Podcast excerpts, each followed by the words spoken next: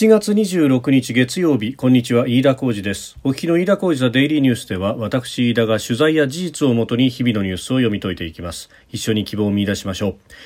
う。今日取り上げるニュース、まずは黒い雨訴訟と呼ばれる、広島への原爆投下直後に降ったこの黒い雨が、浴びながら国の援護を受けられないのは違法だと訴えた住民84人に、対しての裁判、菅総理大臣はこの訴訟に関して上告を断念すると表明しました。今回原告となった住民84人全員を被爆者と認定した一審と、それから一審の広島地裁の判決を、広島高裁も支持をしていたということで、この上告断念ということで、この判決が確定をするということになります。それからロシアのミシュツチン首相が北方領土の択捉島を訪問したということであります。日本政府は当然ながら抗議をしております。それから東京オリンピック、すでに23日に開幕をしておりますが、その開会式での出来事、台湾という表記及び放送での表現、並びにアメリカ NBC テレビは台湾を含まない中国の地図を画面上に映したということで、中国側はこれに対して抗議をしております。収録しておりますのが7月26日月曜日、日本時間の夜7時を過ぎたところです。すでに東京の市場閉まっております。日経平均株価の終値は前の週末と比べて続伸でした。先週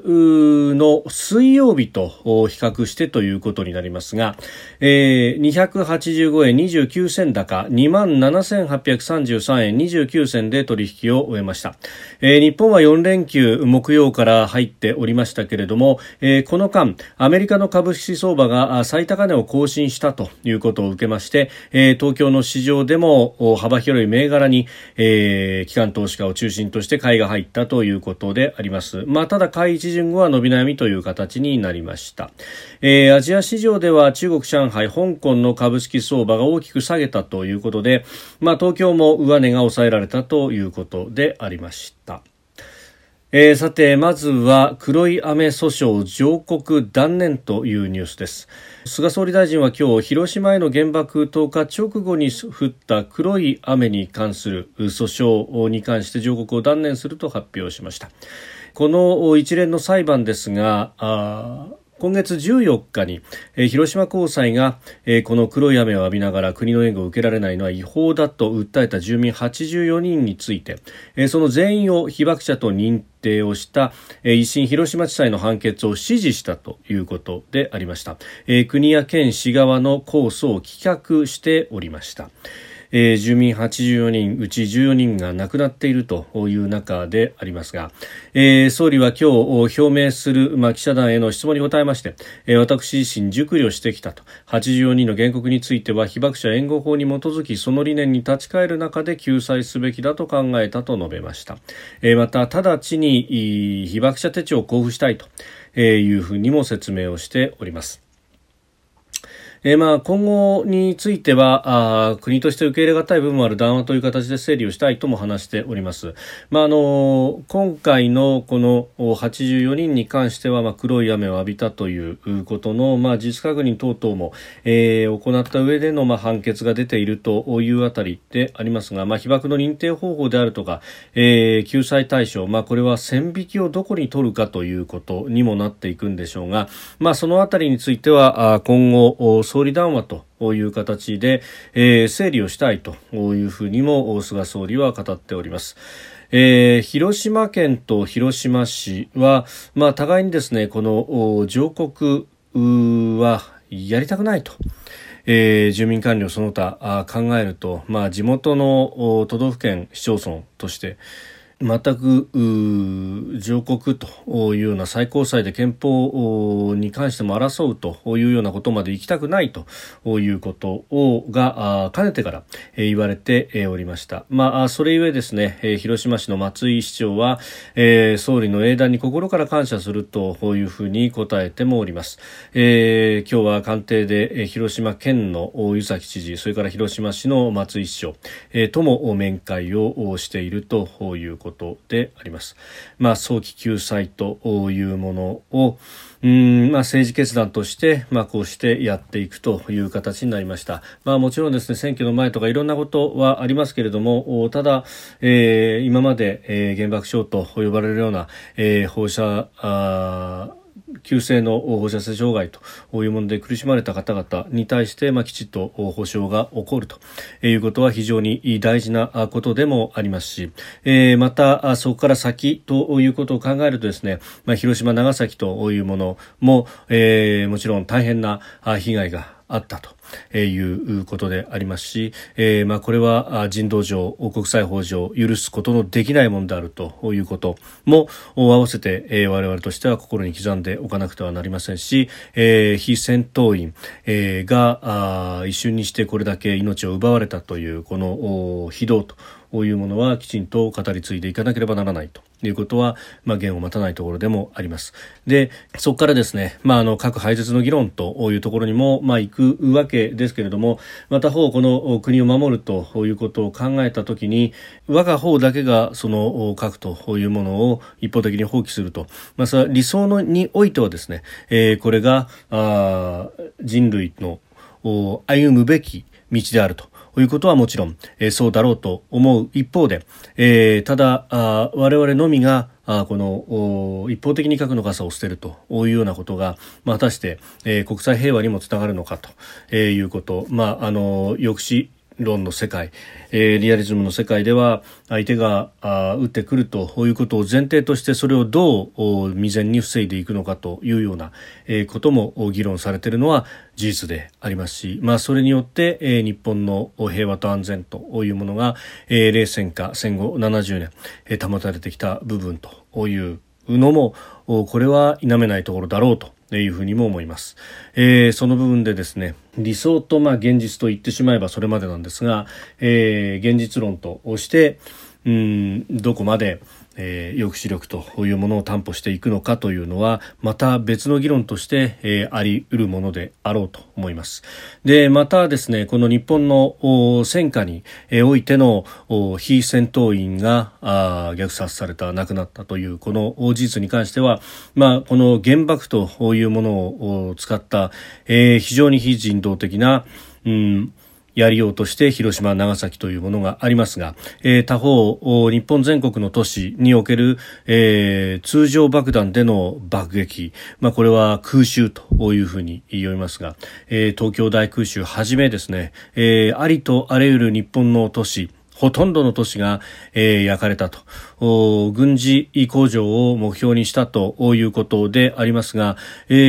れは連合軍側の言い分であって、それだけでなく、都市の住宅地を目標とする焼夷弾と呼ばれるような、それに特化した、兵器まで作っていたということ、そしてこれに関しては、国家の保障等々というものも顧みられずに来たという歴史があることも、我々としては忘れてはならないことなんだろうというふうに思います。それからですね、ロシアのミシュスチン首相は26日、北方領土択捉島を訪問としました。大統領に次ぐ政権ナンバー2の首相による訪問というのは、2019年8月、おととしですね、メドベージェフ首相当時が訪問して以来2年ぶりということであります。日本側は当然ながら抗議をしたということでありました。外務省にですね、駐日ロシア大使を呼んで、抗議をしたということであります。このタイミングで、首相が訪問すると、このミシュスチンという首相も、プーチン氏の、ある意味忠実な、子飼いであるということも言われておりますので、そう考えるとプーチン氏の意向であるということは、当然だろうと思いますし、またこの時期にこうした訪問があるということ、直前にはですね、アメリカと日本の陸上自衛隊による大規模な演習等々もあったというようなことなども考えると、そしてロシアはヨーロッパ方面で米ロの間というものが一定の雪解けというか、認め合いつつあるなというのが、そのロシアからドイツへ伸びるノルドストリーム2というパイプライン、これの建設、アメリカ側が実情を認めるというようなことからも伺い知ることができると、そうやってアメリカとの間の関係が、ある程度落ち着いてくるということになると、日本に譲歩する必要もなかろうというようなことにもなっていく。あるいは、北方領土についても、ロシアは自分たちの主張をするということ、まず、ワンパンチを浴びせておいてから、菅さん、プーチンさんと会ったことが今のところ、ないというようなこと、就任後ね、実際に会うというのがなかなかこのコロナで難しいという中で、オンラインでの会談というものはあっても、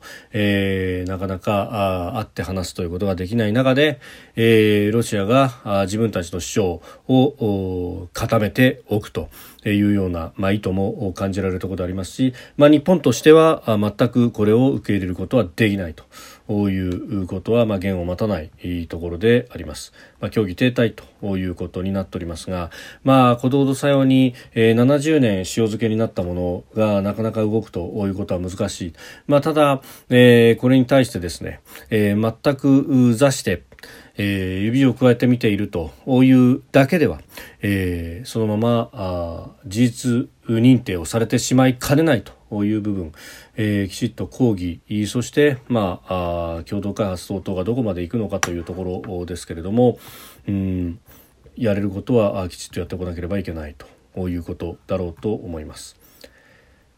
それからですね、東京オリンピックの開会式についてであります。その表現とか、芸術的なことというのは私は分かりませんが、一つその台湾の表記に関して、アイウェオ順で、チャイニーズ・タイペイという、今までオリンピックに参加してきたその名前ではなく、台湾という名前で、他行の前の方で、出てくるというところ、このあたり、そして、報道でもですね、NHK もしかりですが、その後の競技を見ていても台湾ですというふうに、表現をしているというところ、非常にこれも、一つ外交的な、アプローチでもあるというところもですね、注目してみたいなというふうに思います。非常に時代が変わったなと思うのが、私2004年に、このアナウンサーという仕事を始めましたけれども、あの当時ですね、台湾というところを国として扱うというだけでも、非常にセンシティブで、社内で注意を受けるということもありました。中継のレポーターを駆け出しの頃から長くやっていたんですが、そこで、台湾茶の専門店などに行って、台湾という国がというような表現をした後に会社に戻るとですね、フル株のアナウンサーであるとか、あるいはディレクターから、台湾は国じゃないというふうにですね、非常に怒られたということが鮮明に記憶として残ってますんで、それを考えるとですね、今回、この特に、NHK のアナウンサーがですね、入場の更新において、台湾ですというふうに表現をすると。これが、本人の個性から出たものでは、全くなかろうと。そうでなくても基本的には、原稿がきちっとあって、それを流暢に読むと。いうことが、民放以上に、そういった手順というものを求められる NHK において、こういった表現があったということそのものが、ある一定のですね、国家としての意図というものも感じるところでもあります。そしてアメリカの NBC はこの中継の際にですね、台湾を含まない中国の地図を画面上に映したということで、中国の在米ニューヨーク総領事館が抗議の声明を発表したということであります。ワクチンのね、供与というものもそうですし、ここで、中国に対して、中国が一番、嫌がる手というものが、こういったところなんだと